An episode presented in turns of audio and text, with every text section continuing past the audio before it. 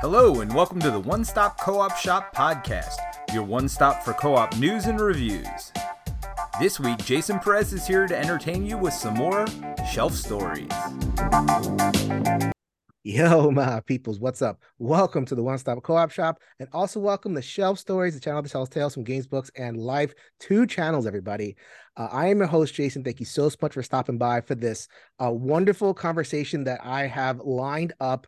Following up on another wonderful conversation, we like to get deep here on Shelf Stories in the One Stop Co-op Shop.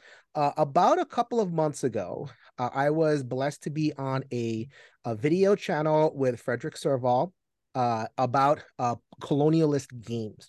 And it was a, a, introductory conversation. A lot of us had, you know, we were meeting each other for the first time, talking about, you know, the stuff that we talk about here on Shelf Stories in terms of, you know, making good trouble and criticizing games, cultural critiques, and everything.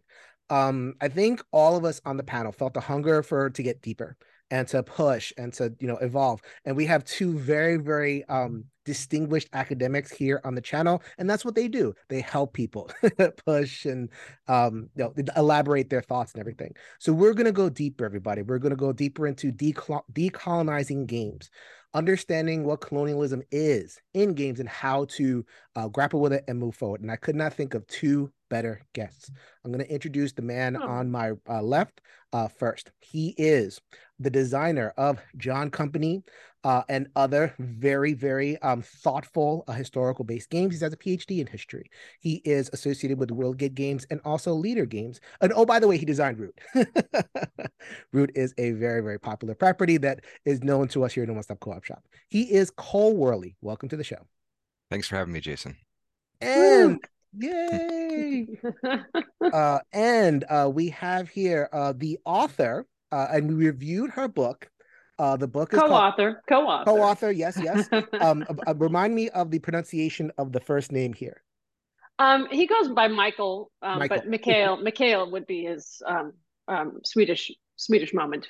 Mikael Jakobsson and this person has co-authored a bu- well, I mean, this person has published a number of books here in the colonial space.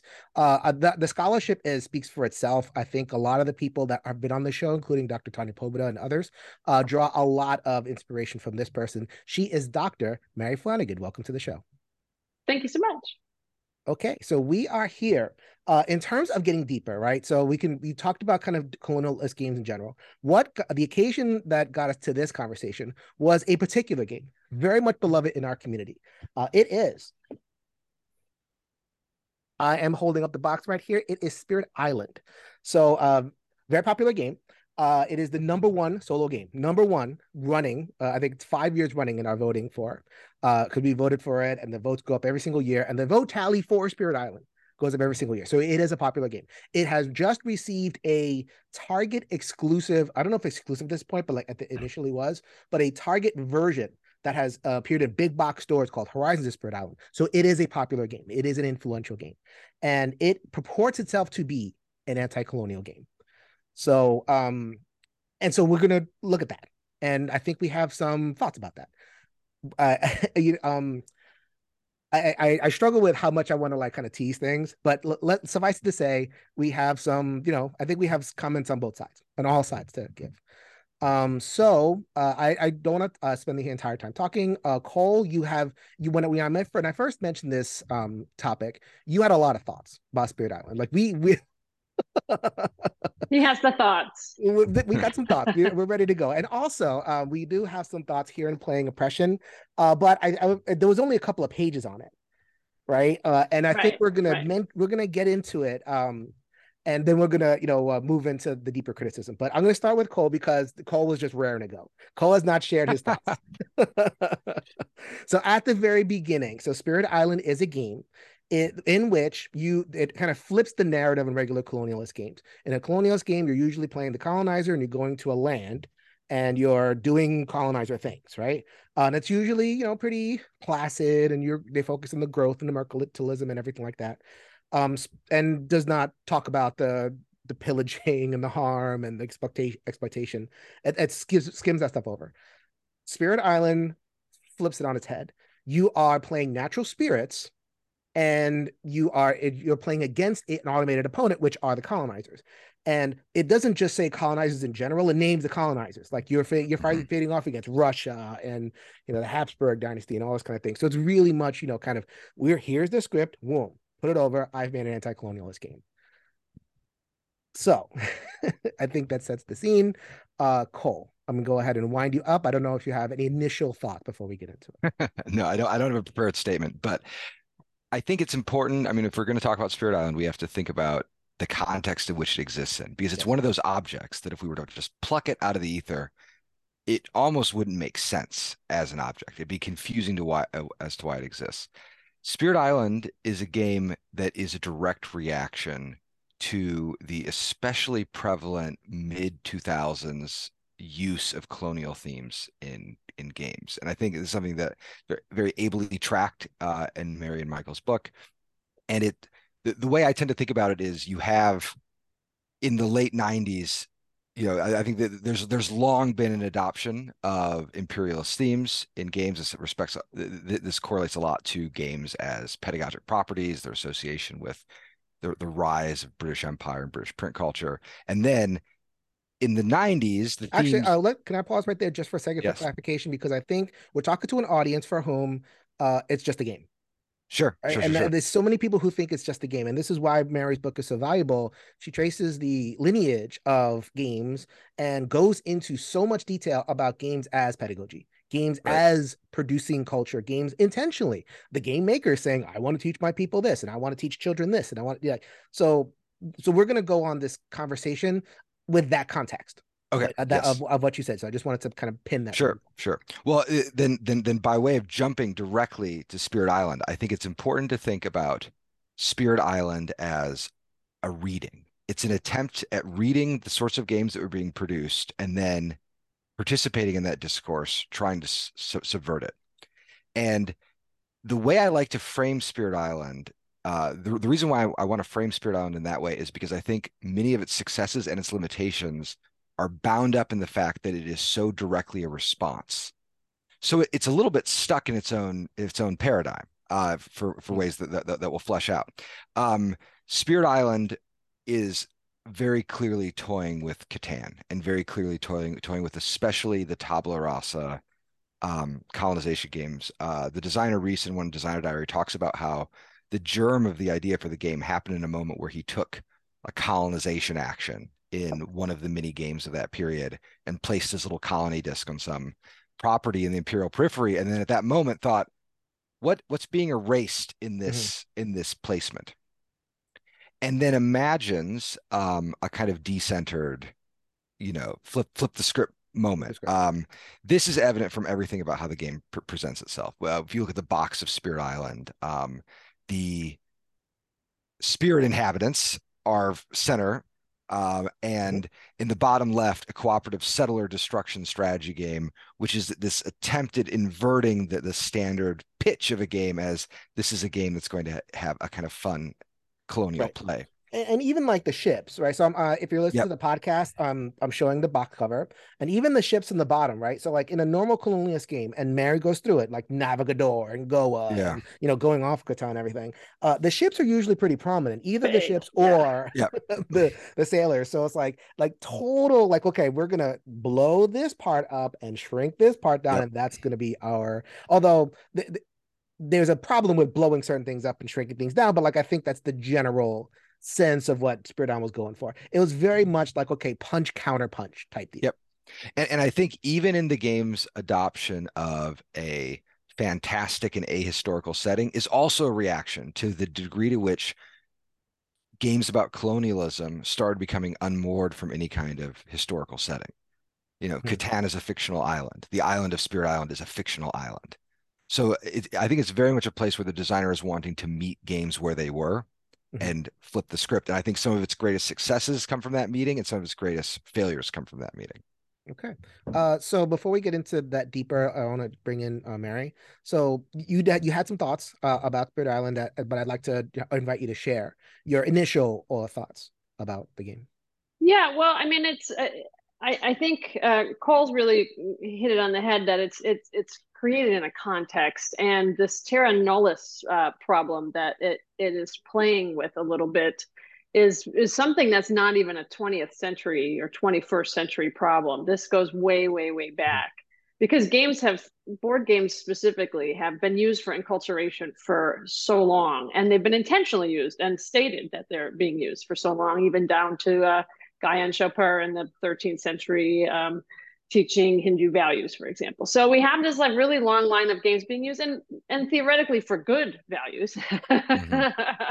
you know, what the society values. consider as good values. Yeah, yes, sure. or like Los Insurgentes, um, this by Antonio Garcia uh, Cubas, who talks about the Mexican Revolution and the heroes and the instantiating, you know, heroes and culture, like a homemade homebrew game about us you know um, and that is very different than what what cole's describing in the in the euro game explosion in the 1990s um, and even before that with the with the space with the space fantasies because the mm-hmm. colonies space colony fantasy stuff has, has, has gone on even before that so I was really delighted to see this counter flipped script thing. I was uh, delighted to find this box and not only are you playing as spirits, but the spirits are angry. you know, they're like very powerful and very like you know primordial and and um and the and there's some really interesting features in the game that that capitalize on um on some of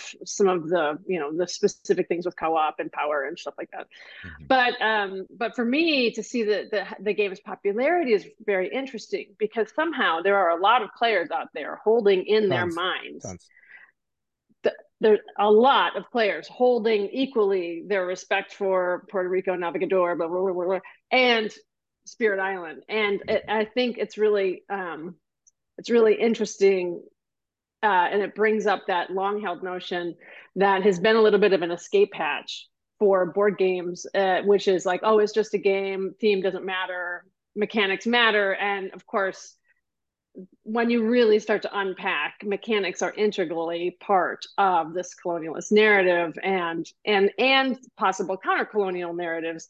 And what we're doing in the game is actually what makes the game happen. So so if we look at the evolution of mechanics and their colonial themes i think that's really where we start to kind of move beyond this oh theme as a kind of cover uh, we just changed the theme, we changed the game. That's right. not really true. right. I, I, mean, I'm so Leah. Let's let's focus on that because we're talking about the Euro crowd, which be you know began in Germany, and I think this is very specific amongst that audience. Uh, and in, in a sense they're like okay the mechanisms are one thing and we can enjoy mechanisms and so from the mechanism level i can enjoy puerto rico or old puerto rico and i can enjoy um you know all those games that I mentioned before, Archipelago and Go and all kind of thing. And I can enjoy Spirit Island. And and if you're like kind of as far as the theme, the theme becomes like an entertainment piece. Like I'm entertained by X, mm-hmm. Y, and Z. And then this other thing is ooh doing a naughty thing because they're fighting. So it's like I'm watching. Uh, if I'm I'm I'm, I'm a Michael Jackson meme, like eating popcorn, and I'm watching a Discord, you know, two kind of themes fight against each other, and it it t- it tickles me as a gamer mm-hmm. because I'm disconnected from an idea of what you're talking about, Mary, which is that no, it's not just the themes that are communicating. There's mechanism stuff going on, right? That is that is implicating us in some kind of coolness project. So that's a heavy thing uh, in terms of the mechanisms kind of implicating us. So let's start to unpack that because I think sure. that's where the water start to rise a yeah. little bit because that's where a lot of gamers are like, I, am not, I'm not implicating anything. It's just a game. I'm not doing nothing. So maybe you're saying right, right. giving me the the the sage nods, Cole. So maybe you can start to unpack that sense. Well, I think I mean we can dissect any game. We can divide it up into its mechanisms, and then by doing that, we start to see the lines of influence and the sort of game that we're actually playing, and the sort of sort of stories that it's actually telling. And I think this is a really critical element because a lot of Euro games, um, and I, I wish we had a better word, but it's just the one we've got. Right. We we uh, went to modern games, right? And yeah, so uh, substituted uh, Euro, but it's still pretty. Yeah, it, it, yeah, it, it's a problem with new definitions. They're always a little bland, they're not storied. So, I mean, one one of the problems with, with with modern games is that they're often built around growth, and this is a consequence of how the games are designed. You're usually designing around player feedback. Players want to be empowered over the course of the game. So, of course, as you develop games to cater to those tastes, you're going to be telling stories of empowerment Mm-hmm. One way that you demonstrate empowerment or you enact it within a game is you have things like spreading, development, growth, entrenchment of positions.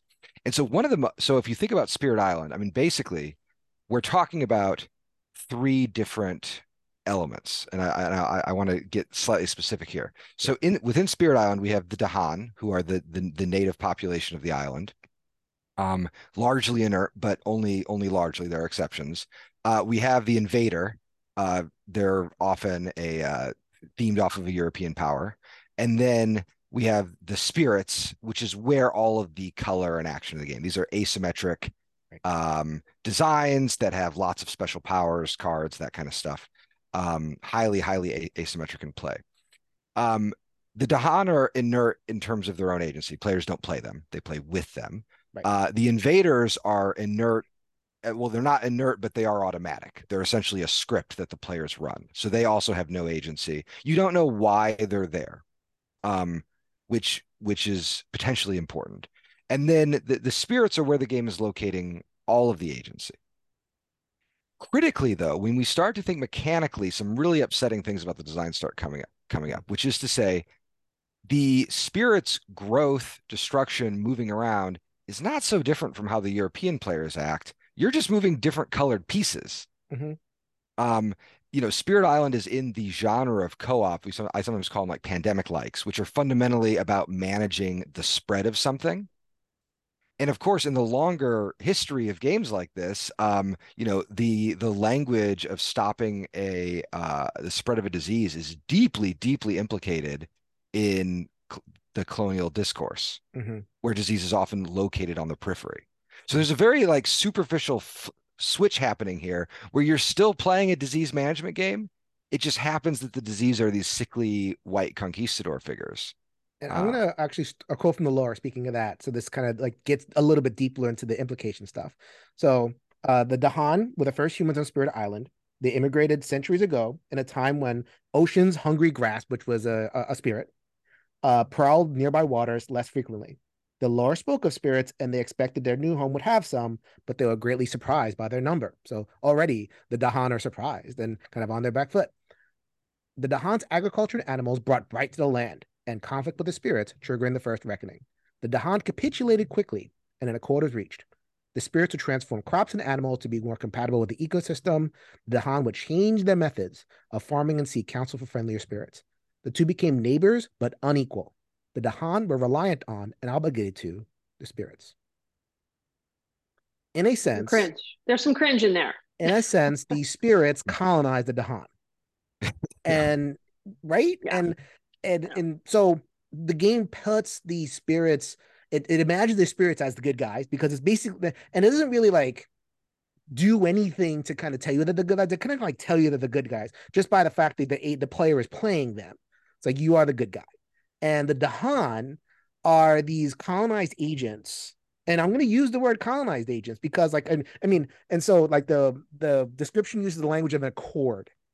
You know, like uh, the Dahan and the spirits came to an accord. Well, that's what the colonizers always say. Oh, we came to an accord with the Indians, and we came to an accord with the all these other people. Uh, you know, there's there's a you know some kind of equal lines, but like you look you look deeper and it's unequal. So when what you're saying, Cole, is like, and I think Mary, you're saying this too, is like by trying to flip the script, but by keeping the same script, you're reproducing something that maybe you didn't really want to reproduce. So anyway, that wasn't supposed to be my drop. It's well put, Jason. that's great. Yeah.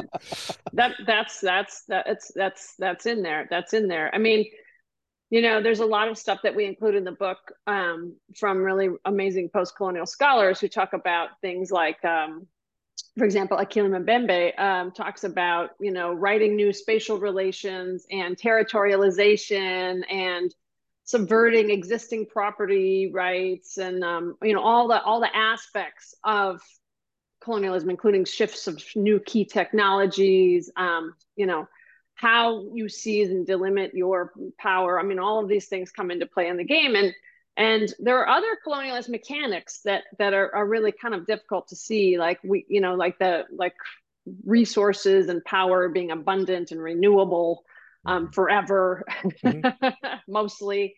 Um, you know, trading mechanics. Uh, you know, even I, I haven't really tried to analyze the cooperative mechanics and see if there's any kind of stuff like that. But I think we're just we're we're dealing with a loaded medium. Mm-hmm. and it's just important a medium that we all love but it's a loaded medium and just like cinema has its sordid histories of representation and whose stories were told. Um, I think we also have this in board games, and we have it in other art forms as well. So, so I think we're just dealing with um, uh, the the the rightful place of of how we have these conversations, um, and paying attention to subjecthood and objecthood in these game spaces becomes a, a key part of thinking about them. I think. Mm-hmm.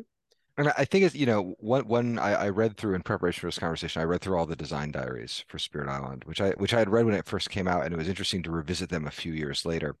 And one of the things that really struck me is how uh, the the designers kind of struggled through these same problems. I mean, mm-hmm. one of the interesting things about Spirit Island, I think, is that the the intent is there to, to do the, to do some kind of forward work and in the in the conversation around whether or not players should be playing the Dahan or the spirits, I think it, it was really fascinating to to see that question walked through, mm-hmm. and the the solution, the, the arrival at using the spirits as the primary point of agency, had to do with playtesting feedback. It had to do with the desire to like, well, all the fun magic stuff is happening with the spirits. So that's where I'm going to locate player agency. Mm-hmm. Even though even in those early po- posts, you can see the nagging, like, oh, something is being erased here. Something's like not quite right about this th- th- this choice that, that's being made. Right, and I, I think that, and uh, okay, so uh, full disclosure, uh, I'm friends with Eric. Uh, we've we've gone back and forth. He uh, he first appeared on my podcast in 2017, 18, so around there, uh, to talk about Spirit Island and unique themes and everything. And since then, we've kind of gone back and forth. Uh, so Eric, hi. this is not an ambush or anything. This is all no, no, no, no, um, so, uh, so, uh, so having said that, I think, uh, and and we haven't specifically talked about this, but this is the feeling that I get, and this is not the only game that does this. So it's like, okay, I want to be in this space. I want to be in a the iffy space of like some kind of colonialism or exploration. Or I mean, there's tons of games that are, that are about this stuff. Um, but if I were to involve the natives in the game, that I bring up problematic stuff. So I got to kind of deal with the native stuff. And the mm-hmm. former way of doing it was like, okay, uh, well, well, the former way of doing it like just make them workers, you know, and like, okay, oh, right. well, they're workers and everything. So that that that's a clearly a no go because they weren't just workers; they were, you know, people and they rebelled and that kind of stuff. Okay, so what I think Spirit Island did, and and I'm, and it's not unique. It's like, okay, um, and I hear what you're saying about like, okay, the magic stuff is with the spirits, but like, I think there was also an impulse to like, I'm not native. I don't want to represent natives. So mm-hmm. I'm going to instead do this other thing that evokes, you know, the the, the oppressed and evokes the other side, uh, but that won't get me in as much trouble. Basically, um, I think you had put it uh, in the uh, uh, in the conversation we had. I was like, you know, I want this theme to be kind of unobjectionable Mm-hmm. You know. I, I'm, I'm. Eh, they, you hear this question all the time. It's a cultural insult I hear all the time. Is this okay? And so, and it's a, it's a, it's not a good question because like, when you when you try to avoid the stepping in the poo of quote unquote offending somebody, you very likely are going to step in some different poo right? And mm-hmm. it's, it's it's all over the place because when you're because entering the field of colonization and all this kind of stuff i mean there's all over the place. I mean there's oppressions and exploitation all over the place. So like trying to morph the story a little bit to like avoid okay i'm not going to you know be the natives and represent the natives and everything. I'm going to do the spirits and everything. That kind of takes the what i say the appropriation poo and you move over to the erasure poo. Mm-hmm right? And so I don't want to appropriate, so we're going to erase. Lost Ruins of Arnak, which is also on my shelf. I have all these games, people. I enjoy all these games. Um, it's not, I'm not just like canceling. This is just this is thinking. Um, Lost Ruins of Arnak. I don't know if you know it. Um, does this does a similar move in the sense that they don't want to bring the natives into the game. So they invent the native culture, and you read those designer diaries. They did a lot to invent that culture, and then they buried it they're gone. No violence happened to them. Now there are spirits left, and the researchers interact with these spirit guardian things. Mm-hmm. I think we're both. I think all of us uh, are here. Is like, okay, that's kind of not good enough, right? Well, I Yeah. think what's happening is that that erasure that you're talking about is is the opposite of agency, and and so when you're giving where you put agency still happens to be in this romantic explorer Indiana Jones thing, or when you are, or this um, this other kind of uh, you know great spirits who have control. But what about what is a game where where all these all these parts are taken seriously in a way that isn't about erasure. Can can it be done? I mean, I I think it can be done. Mm. It's really hard. What we're doing is really hard. we're going Okay. against several thousand years of history, by the way. So it's not like this is a recent problem. Mhm. um, but that's that's what it, where it requires invention and um, and and taking responsibility, like I think designers are starting to do, which is really great. Okay. So, uh, I mean, do we have any other thoughts in terms of like what's going on in Spirit Island in and of itself? Because that that's a good transition, Mary. Mhm. Uh, but I don't want to leave off the kind of just the the critical piece. I think in terms of like you know they they basically it's it's most of the issues are with the Dahan and uh and all that kind of thing. Yeah, I think I think that you know there's one thing I want to add too, which has to do with the game's imaginative scope in terms of this, uh, in terms of imagining resistance. Mhm. So th- there was a note in that designer diary about the Dahan, which was that if we imagine the spirits as the Dahan, if we just collapse those categories, many of the mechanisms don't work. Many of the the ways of aggression, the ways of of, of penning in the invaders don't don't work. Um, it was hard to imagine a purely human resistance that could be formidable enough to deal with this imagined invader. And that to me is the key imaginative failing of of Spirit Island, which is a, a game I like and I, and I really adore Er- Eric's work and I think it does a lot of useful, interesting things. It's But one of the- my top games of all time. Yeah, uh, but but to me th- th- there's this fundamental problem where it has trouble imagining the many many sites of resistance and the creativity that that goes into those things. And the, the and I think you're right. The model of conflict is one that is kind of familiar, right? It's a kind of familiar conflict, and you can see by other games that try to deal with resistance, like Block by Block, or um, uh, you know, there there are some that take on a very different model for uh, resistance. That that um, it's a great place to explore for next steps.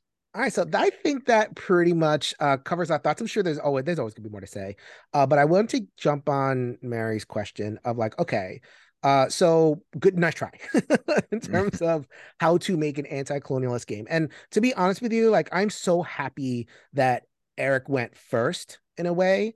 Uh, of like a big game that tried to flip the script on a Catan, and we, like we've had anti-colonial games, we've had critical games, but in terms of a game that like not only just um, you know did its own thing quote unquote but like tried to respond so directly so glad it happened uh because now we have that kind of kind of draft of how to do it. And so it's like okay what are the lessons learned how can we move forward to do it a little bit better? Um how can we turn an anti-colonialist paradigm into a decolonized paradigm? And that's uh i think that's what we're talking about. So I, that's my nomenclature uh, but i'm i'm hopeful that i'm resonating a little bit. Uh you nodded I, i'll go to you cole first. You nodded first about that distinction between anti-colonial and decolonial. We haven't talked about it before. How do you Mhm. understand that distinction Well, this gets to an old paradox, right? Which is like, how do you know the things that you don't know? Mm. You know, how, how are you how are you aware of the things that you're assuming to be to be to be true and normal and natural and all those things? I, you know, when we're working in games, I think the fundamental step of the decolonizing move is to be aware of the depth of the colonized mind, right? And that that takes reflection and it's always imperfect. You're you're you know, I always tell people that um every game re- re- re- reflects the context in which it's created, which means you can go in with the best of intentions and there are still problems with it. You cannot possibly be aware of all of the things that you're putting in your own design. Uh, Mhm. you know, no no one no one's clean. You you you that that that's kind of a a fantasy that's better left to the, the theologians, right? Right. And I think Um, on some way, in some way, just to kind of extrapolate on that, like when, when we try to make an anti-colonialist game, it's almost like we're trying to make the guilt-free game, the clean game.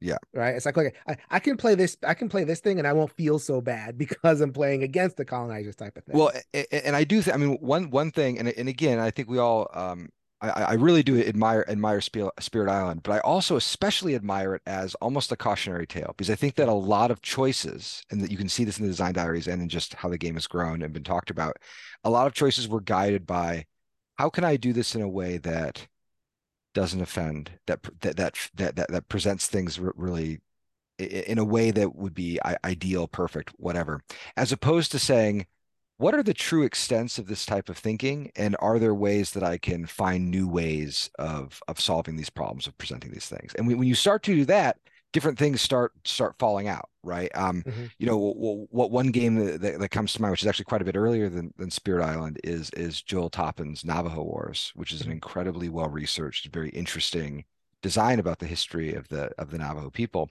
um and it doesn't look like any other game and it doesn't like play like any other game. And that means that for players who are first learning the game, it's more difficult because it doesn't rely on systems that they're familiar with. But when you read the designer notes and when you fall into the logic of the game, it's very clear that these were mechanisms designed f- from primary documents first. And it creates a very different kind of play experience. But um, there's there, there's a lot of advantages to doing that work. So, I mean, the, the, the first thing I think is, is, recognizing that if you're going to do, if you're going to work in this area, if you're going to try to sort of, you know, be glue about decolonize games, understand that you're going to make things that are going to be uncomfortable by nature, and that that doesn't just mean uncomfortable in theme; it also means uncomfortable at a mechanical level. It's not going to be a role selection game. Mm-hmm. Go ahead, Mary. Uh, the distinction between anti-colonial and decolonial you can uh, yeah i mean one is yeah. one is working against and one is dismantling and and and sees itself as, I, I think it's an ongoing project mm-hmm. this this can't be done overnight um, but it can be part of the consciousness of our our design processes actually so so you know bringing it back to teach when you're teaching people game design when you're when you're talking about stuff at, at con- conventions when you're even playtesting, you know, how do we bring these dialogues to light so that multiple perspectives are, are coming about? And it's also looking at diverse creators who are doing new games that don't always fit into um, just fit into you know uh, genres that we we have. And I think Cole's touching on that. Like um, you know, we write about some of these in in the in the book. You know, like even party games. I think is quite interesting because you know we often well we have colonizing games, these big giant narratives. Well, what about what about some games that don't even go down that path, like Nunami mm-hmm. um, by Thomas E. Menjiak, um, or um, um, of course Monstrosity by Eric Slosson, like. Mm. Which I think is a genius game because it actually is critical of contemporary policing practices and identifying practices while putting it in a party game. To me, that's a a very inspiring combo because you have a game that's not dealing with territories and other kinds of things, and it looks, just looks at a different system. So in that way, um, uh, maybe even looking outside the the the traditional, you know, modern Euro complex game space is maybe a way to bring some new ideas mm-hmm. in to that space. Okay. Uh, so you brought up a couple of things, and this is where the conversation gets a lot more difficult. The waters really rise, which is perspective. Who is making the games? So very often I hear on a forum that uh, let's say someone is making a, a game from a, a, quote unquote other perspective. And when we talk about decolonization, what we're talking about ultimately is, is other perspectives. You know, like locate yourself in the Dahan, locate yourself in native peoples and marginalized peoples and all that kind of stuff. And those people need to be the ones that tell their stories uh, and tell their own stories. And like we were talking about agency, like that, you know, telling your own stories about as decolonial as you can get, right? Um, it isn't just like telling the other, telling the colonizer story in reverse. It's like, no, no, no, I'm telling my own story. So that becomes really difficult because you get that kind of that pushback of like, well, I want to make a game about Egypt. Are you telling me that I can't make a game about Egypt as a white guy? Are you telling me that I can't make X, Y, Z? Uh, you know, um, there is it, it, it actually it, what it well actually I'll, I'll bring in Egypt in, a little bit. Um, but I mean I'm sure you've heard that of of like okay if we're really going to go down this road that means like games from different type of people from different perspectives but then there's that like well is it impossible to for in my you know as a as a white guy uh, or as a as a whatever. You know, maybe they don't even identify as white guy. Maybe they just identify as like, okay, I'm just a designer. You know, and I should be able to you know design what I what I you know follow what I want. Like you know, I I I don't need this person telling me what to do. That stifles my creativity. So like if we want to get better games and better designs, then we need to be able to you know have creativity and not have this kind of moral judgment of like okay now we expect something from you you have to unlearn and you have to do all these things uh, in order to, in order to make a, a game that people will accept so i'm imagining i'll go to mary first that you've encountered a little bit of that. What do you think of that? Well i mean I, you've put your finger on the cultural moment right? This is larger than us. This is larger than board games and it's larger it's a larger conversation. So I don't think we can solve that um, that the complexities of that conversation um, in the course of our our time together. But I I I can think that approaching things with a sense of authenticity and trying to figure out you know what your role in that in that process is very clearly. Because designers reproduce the problems of their contemporary world whether they whether they intended or not right? So what we're trying to do is get get designers to ask the questions and to mm-hmm. at least be starting these conversations, maybe collaborating across different divides, maybe um, taking new perspectives, maybe inventing new game forms because that that's also um, something I'm I'm constantly surprised how long we've had you know, two player winner take all battle royale chess model games. Like mm. we hmm. had them for thousands of years, the same similar kinds of models. And and we have an explosion right now of all kinds of possibilities. So what are games that actually model the way we solve problems now? How? what what, what are new ways of solving problems, you know? Um, which takes me, you know, so for example, I don't really like to make games where they're combat any kind of combat system makes my games probably a little less popular but i don't do that because i i'm trying to imagine something that's not based on a combat model i'm mm-hmm. trying to actually with my core values say okay let's not go to that place let's go to a different place and see if we can make some can we still make a game that attracts the same kind of players who like that kind of play but it's doing something new or different with competition, the, mm-hmm. the notions around competition and cooperation. I'm so happy so, you mentioned that. Uh, just a um, it, it, it, you're, you're Mary on fire today. um, you're always on fire.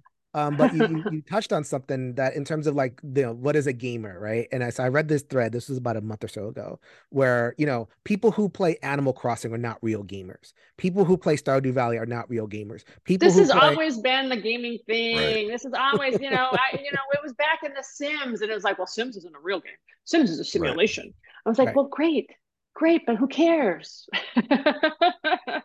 um, that's it, it goes, just a that's the last. That's the last bastion of that's the last bastion of white male power, as far as I can tell you. it's annoying, and we have to deal with it a lot. But I think it goes to what we are talking about in the first part of our conversation, which is the colonized mind.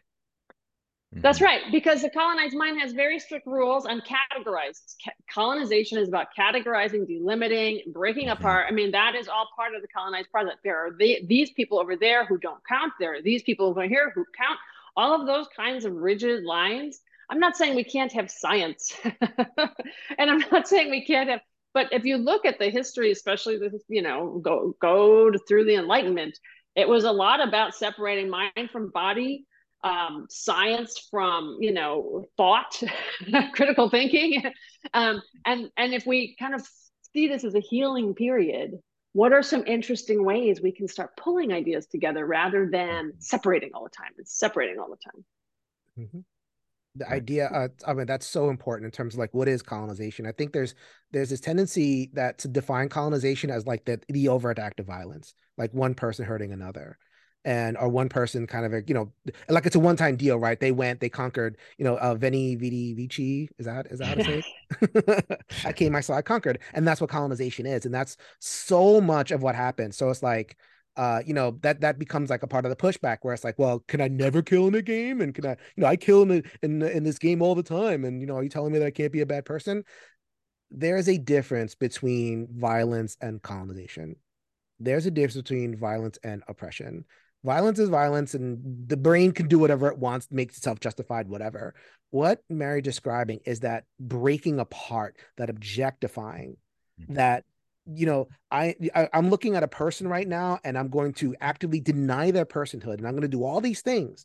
I'm going to set up the rules you know the rules of and the rules being the policies and laws and all that kind of thing but in a game i don't even need to like enforce uh, you know i don't need enforce mechanisms just in the rules right mm-hmm. uh, the rules are the the land infinitely generates the rules are the people are totally quiescent and mm-hmm. Unfortunately when we talk about spirit island and i read that lore piece that's exactly what like we're talking about acquiescence mm-hmm. right mm-hmm. and so it's like it, when we bake acquiescence on the acquiescence is not just like a you know an agreement and a accord between equals, but acquiescence of one's own humanity is baked into these games. Mm-hmm. And I've rendered human beings, certain human beings, into objects.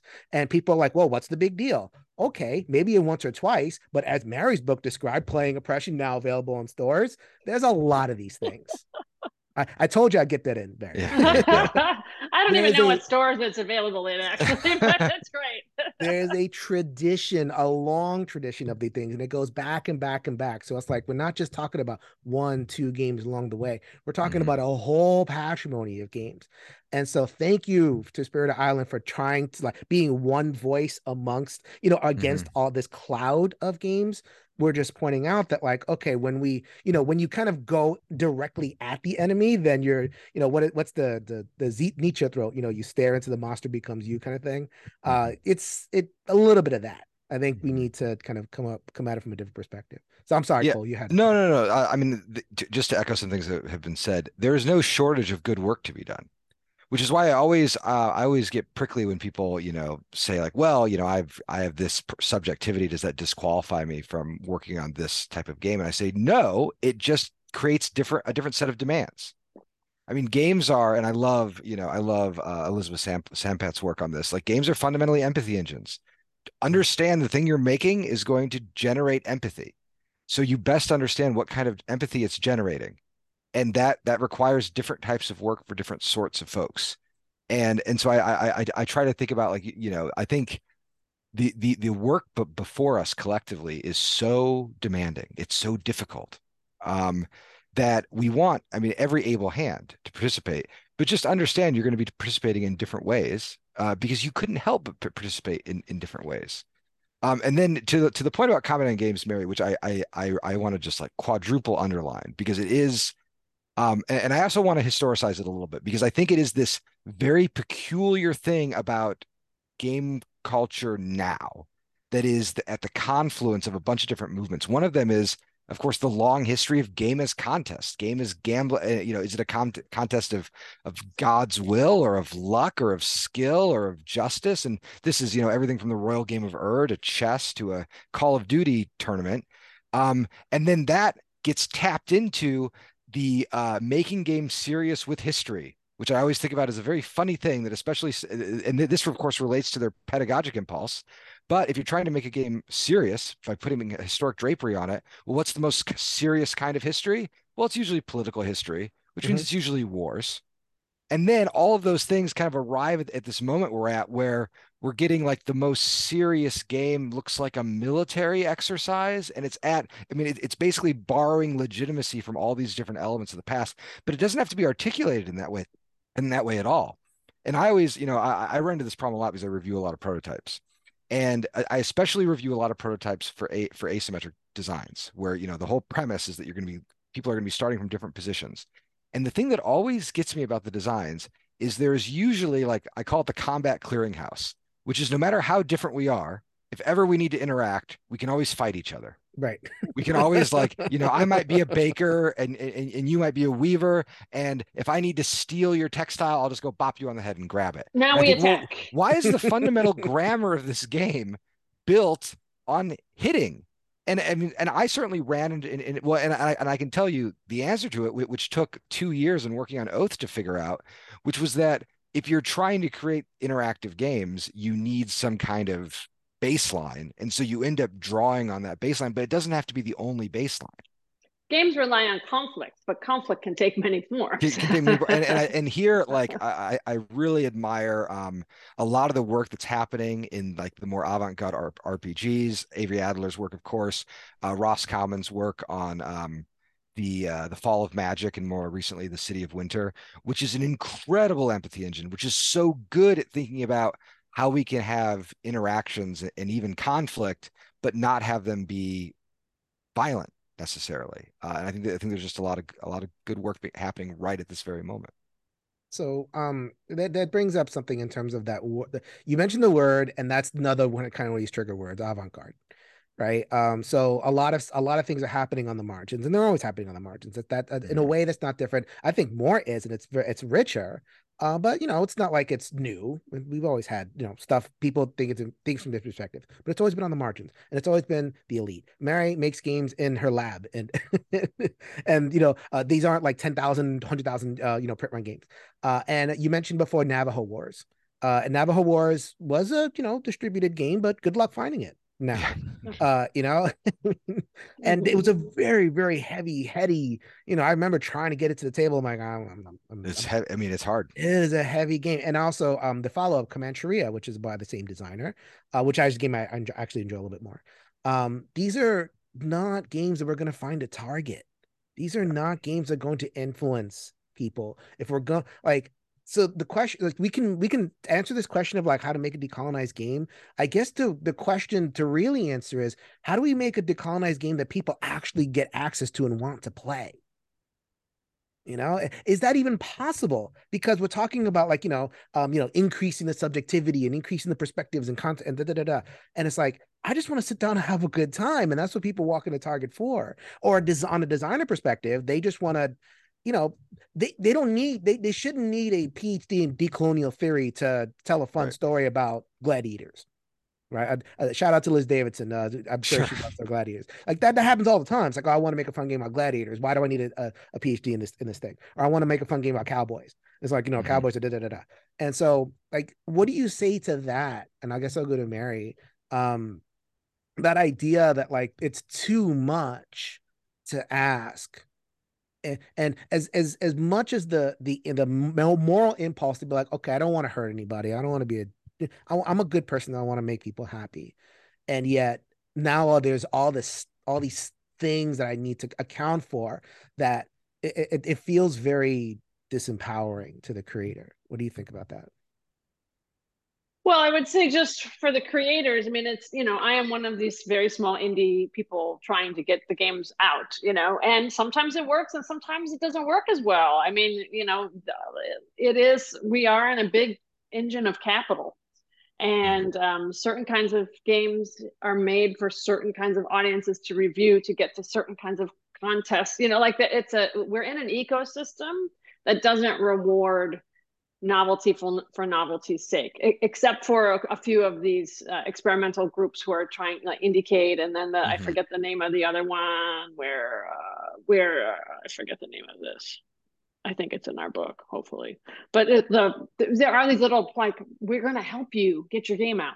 But that the hard part is that it's very hard to get very new things out, and it um and it's hard to reach the number of people you know who would actually be like who like early adopters are always looking for new things and looking for novelty but it's it's not always easy to reach them. And that's just kind mm-hmm. of a fact. It's it's the same in other avant-garde art forms. You're doing experimental right.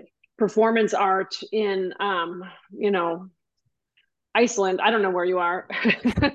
Like it's not gonna you know it's it's kind of hard to to to to, to share it unless you find a circuit to share it on. And so um, you know, besides indie helping each other and and um, and you know, certain fans who find this stuff and help share it, um, I think it's really about the network that we can really bring, um, you know, celebrate new voices whenever we can, and it's not just about you it's about us. Right.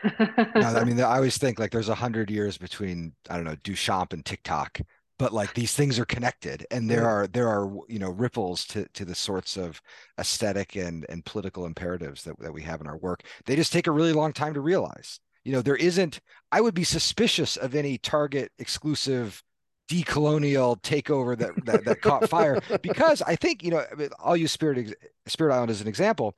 Um, one of the most successful indie games of the past decade. Spirit Island has sold incredibly well. I mean, it's mm-hmm. been a phenomenon, and of course, when we look at its, its its mechanisms, that partly explains why it has been so successful. Sure. But it is undoubtedly moving the needle a little bit. And you know, for mm-hmm. another example of that, you know, we um, things like Spirit Island in small ways contribute to the work that the Zenobia committee did. Mm-hmm. That is leading to a lot this of is what I was trying to think of. Yeah, yeah, yeah, yeah, that that is leading to a lot of excellent games getting published, but this takes years. And I, if you look at uh, GMT, the, the the war game publisher, um, they they have a a P500 pre-order program. And if you look at the sorts of games that populate that list now, it's very different from the sorts of games that populated it 10 years ago. Borikén, uh, get, yeah. Borikén has 400 sub, uh, it needs to get to 500 to be published. Come on, people. Yeah, it's it's almost it's almost there. um, and, and and so these are these are small steps, but they're but they're steps in the in the in the right direction. And then you know one of the things I love about working in the game form is that uh, the the games don't expire. You know, a game, uh, you know, a copy of Borikén, which will someday be produced is going to be in a closet, is going to be found by some great nephew in 80 years, and that game is still going to fire and still going to work and still be able to to influence that in the same way that many of folks who started designing now started when they found old games in closets. So the, this stuff, just, I mean, it, there are. It the, beats CD-ROMs. Yes, yes, for sure. Because that copy of Myst I found at my aunt's house didn't work on my computer. Um, you know, I, I think about like the the the fundamental problems and structures that we're all trying to struggle against they are very old but the mm-hmm. solutions are also old and and will will take a long time to kind of germinate and you just sort of take heart and you know I, I think this is a place where the board game community i think is uniquely appointed um, because it is a pretty connected space and people are pretty good about sharing interesting designs and ideas. So I've been really, you know, I um, have, have taken a lot of heart at the success that Amabel Holland and her company has seen um, because she's publishing fundamentally interesting games that really push the boundaries of the form. Her her recent title, Endurance, um, about the Shackleton expedition, is incredible. In part because it has no victory condition. It doesn't mm-hmm. have the, an endpoint, and it's it's a very thoughtful and interesting exercise about survival and tedium that is lovely and it's it's sold well and it's making its its little impact and i hope that there you know there, there's another one or that a, another designer looks at that design and then and then takes it to the next level mm-hmm. uh, I, so I'm invoking some things that I've heard from, uh, and and things that I don't agree with, right? I think in terms of like the designer wanting to design, uh, uh, you know, something that glances at a cultural thing, like you know, a cowboy or you know, mm-hmm. the, the a samurai or these things, and people and that designer kind of saying oh no you know what i i'm I never going to be able to make a game or whatever it is. And i love what you said like the you know this may seem like new and out of the you know we haven't we didn't think about this 10 years ago uh yeah we did. It just was in the center of the discourse like we this these have been going all over the place and like the problems are old but the solution is old too. And for me the solution involves asking. You know if you make a game about a concept and there is someone else who knows a thing about that concept, then ask. Right? I'm not making a Star Wars game without consulting somebody who knows Star Wars it would be unimaginable to do that, right? So it's like if I made a, something that kind of evokes Star Wars and I didn't and I didn't know anything about it, yes. and you know, I just kind of like I spent five minutes on Wikipedia making something about Star Wars, and like the Death Star was a circle or or like a big square in the middle of the thing, and you know, and, and everything's like all wrong. That you would get roasted in five seconds. How could you not uh, talk to somebody? We're all right here, and it's so funny we we think about the like, we think that way in terms of like a Star Wars or a Batman. We're so used to that Mm-hmm. And yet when it comes to cultures, well, I can just do it. It's just there. Right. And that's yeah. what it takes. That's that's what decolonization is. Decolonization is asking.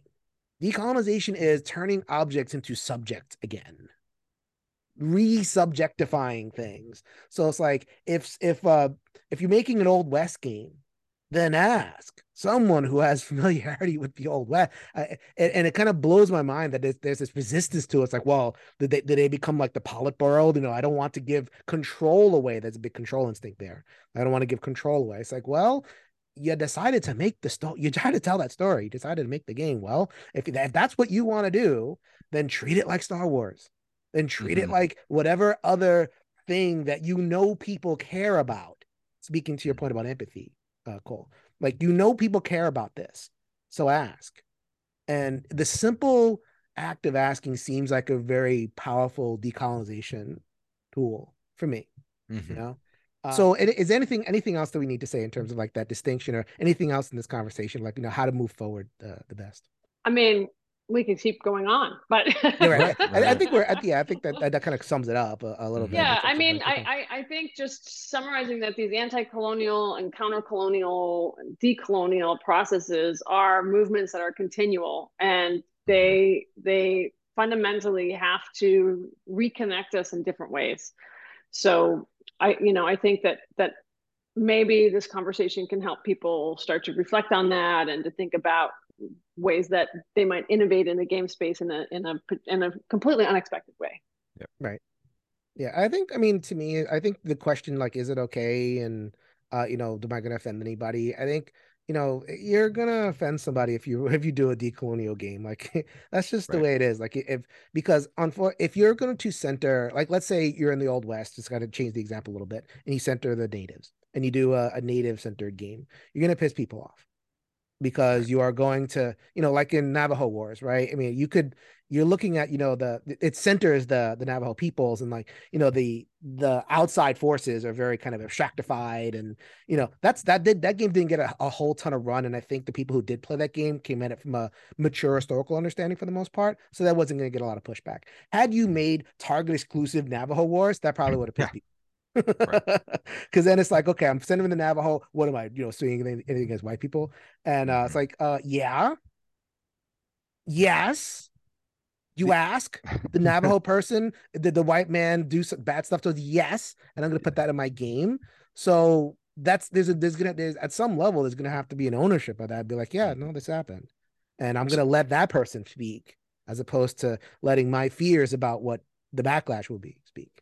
So, I mean, the one thing I would want to add, kind of as, as a last remark from, from my part, is that I think it's important to recognize that the desire to avoid offense that's a fine thing to, to worry about. You you don't want because essentially it's it's saying that you know you said something that you didn't fully understand the ramifications of, but it shouldn't be your primary concern. The primary mm-hmm. concern should be understanding something, and I think the you know the, the little th- story that, that that that comes to mind. I recently w- was working on a big talk and did a lot of deep reading into the history of, of, of Catan, and I think about the Mayfair edition of Catan which dressed Catan up in this American colonial dressing. It like looked like a bunch of Puritans, you know, going and founding the Massachusetts Bay colony. Um, and they did that because they want they were making a game about trade and they were trying to position it in a way that made sense to the American audience. But the original theme of Catan was about the colonization of Iceland.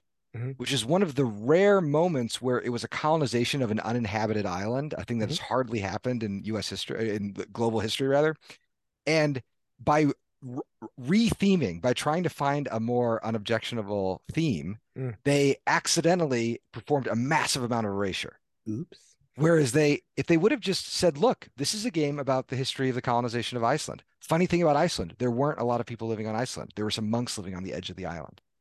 And that a lot of what like how Catan works makes sense in that that initial con concept but then doesn't make sense in this in this other context and not only does it not make sense it starts replicating all of these pretty horrible ideological elements that are closely tied to the enterprise of colonialism. So understand that we're making games that you, there's no getting out of the soup that we're all swimming in. You can either recognize it's there or you can you know not.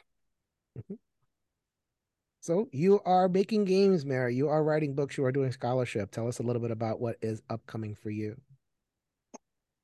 Oh, um, I have a new game um, that should be um, emerging in Kickstarter this year um, called Avant Card, interestingly enough. and uh, yeah, I'm just I'm doing a lot of stuff. I recently was in Turkey in Ephesus with a bunch of archaeologists looking at um, ancient board games, so that was really cool. Pretty much the coolest thing ever. That's um,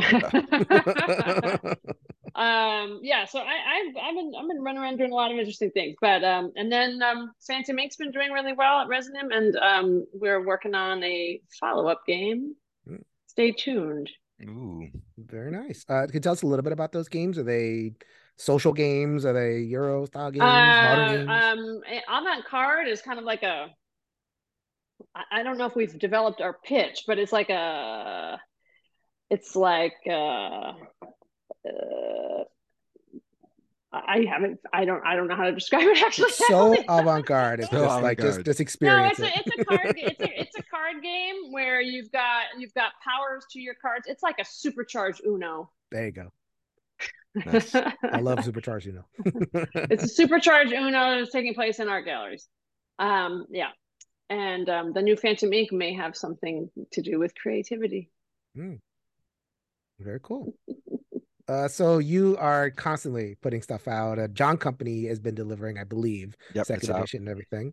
Uh, people are enjoying that. We do have a playthrough on the One Stop Co-op Shop. Uh, Mike took care of that. I still have to play it. I, I I've only played Root. I need to uh, get into some of your historical stuff. Uh, but what else is coming that you can actually tell us about? So, uh, John Company, uh, we've got language editions coming out, uh, hopefully within the next few months. Um, publishing in lots of languages. I think we have six or seven um, that are coming out, and there'll be uh, some some more English as well. Uh, for the historical games, uh, currently Drew and I are working on Molly House with um, a, a wonderful, uh, a wonderful designer Joe Kelly, uh, which is about drag culture uh, in early 18th century London, and is a, a really excellent, interesting d- design. Uh, we also are looking at some games about, among other things, um, the mine wars in West Virginia, uh, the history Mhm. of Singapore, uh, the Sacred Band of Thebes, lots of other stuff that we are working on uh, that I'm having a great time with. And then at Leder, uh, we are in the final stages of completing Arcs, our epic science fiction game, which is deeply interested, by the way, in questions of how do you make an ex- a, an asymmetric game where people don't don't have to fight each other Mhm. and try to tell stories that are outside the political and the militaristic, although those stories are in the game too. Uh, that project has turned into the largest project I've ever worked on. I think we are three years into the design and we have a few months yet to go. So I'm a little, if I'm harried, I'm actually the reason I've got a big beard is because I don't get to trim it until I've released the next the next uh, playtesting kit. Right. Uh, but it's going great, and uh, hopefully it will be to backers uh, early next year. All right. Uh, Mary Flanagan Wherle, thank you so so much for joining the show. Please do not be strangers. Thank you, care. Jason. Thanks, You can change- everybody. If you can change your mind, you can change the world, people. So until next time, everybody. Thanks for joining us again for the One Stop Co op Shop podcast. Check out our YouTube channel at One Stop Co op Shop. Also, join us for games and discussion on our Discord channel. You can support us on Patreon at patreon.com slash one stop or leave us a review on iTunes. Thanks again, and we'll see you next week for another top five list.